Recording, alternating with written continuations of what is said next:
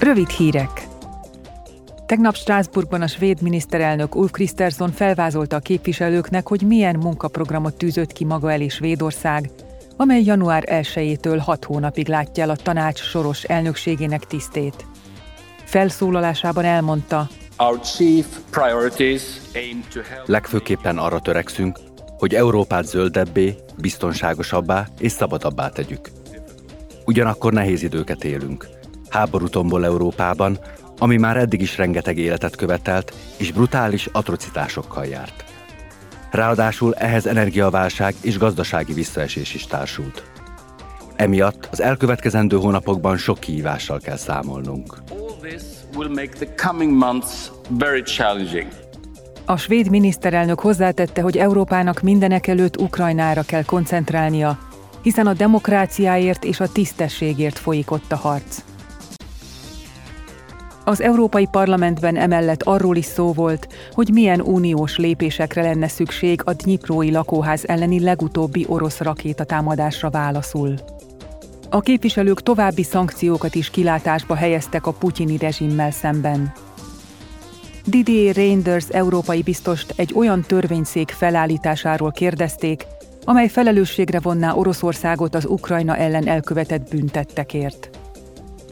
Az erről szóló állásfoglalásról a holnapi plenáris ülésnapon szavaz majd a parlament. A plenáris ülését megnyitásakor az Európai Parlament elnöke Roberta Metzola ismét nyomatékosan felkérte a nemzetközi közösséget, hogy lépjen fel határozottan az iráni rezsimmel szemben. Mint elmondta, We need those responsible for the killings. El kell számolniuk a bűneikkel azoknak, akiknek gyilkosságok és kivégzések száradnak a lelkén, akik szabad embereket örökre rácsok mögé zárnának. Felelősségre kell vonni azokat, akik drónokat adnak ukránok megöléséhez. Az utcákon harcoló emberek a jó oldalán állnak, őket igazolja majd a történelem. Melléjük kell állnunk a küzdelemben. Az elnök asszony arról is beszámolt az ülésen, hogy milyen lépéseket javasol a parlament fedhetetlenségének, függetlenségének és elszámoltathatóságának erősítésére. Felszólalásában elmondta, az elmúlt időszak történései miatt most vissza kell szereznünk az általunk képviselt európai polgárok bizalmát. El kell ismernünk a hibáinkat. A polgárok jogosan követelik rajtunk az elszámoltathatóságot és a fedhetetlenséget. Állunk elébük.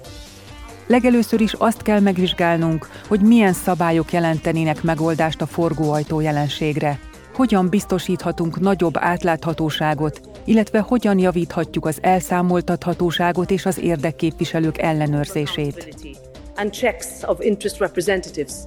Strasbourgban a képviselők Halála évfordulóján egy perces néma csenddel adóztak néhai elnökük Dávid Sassoli emlékének.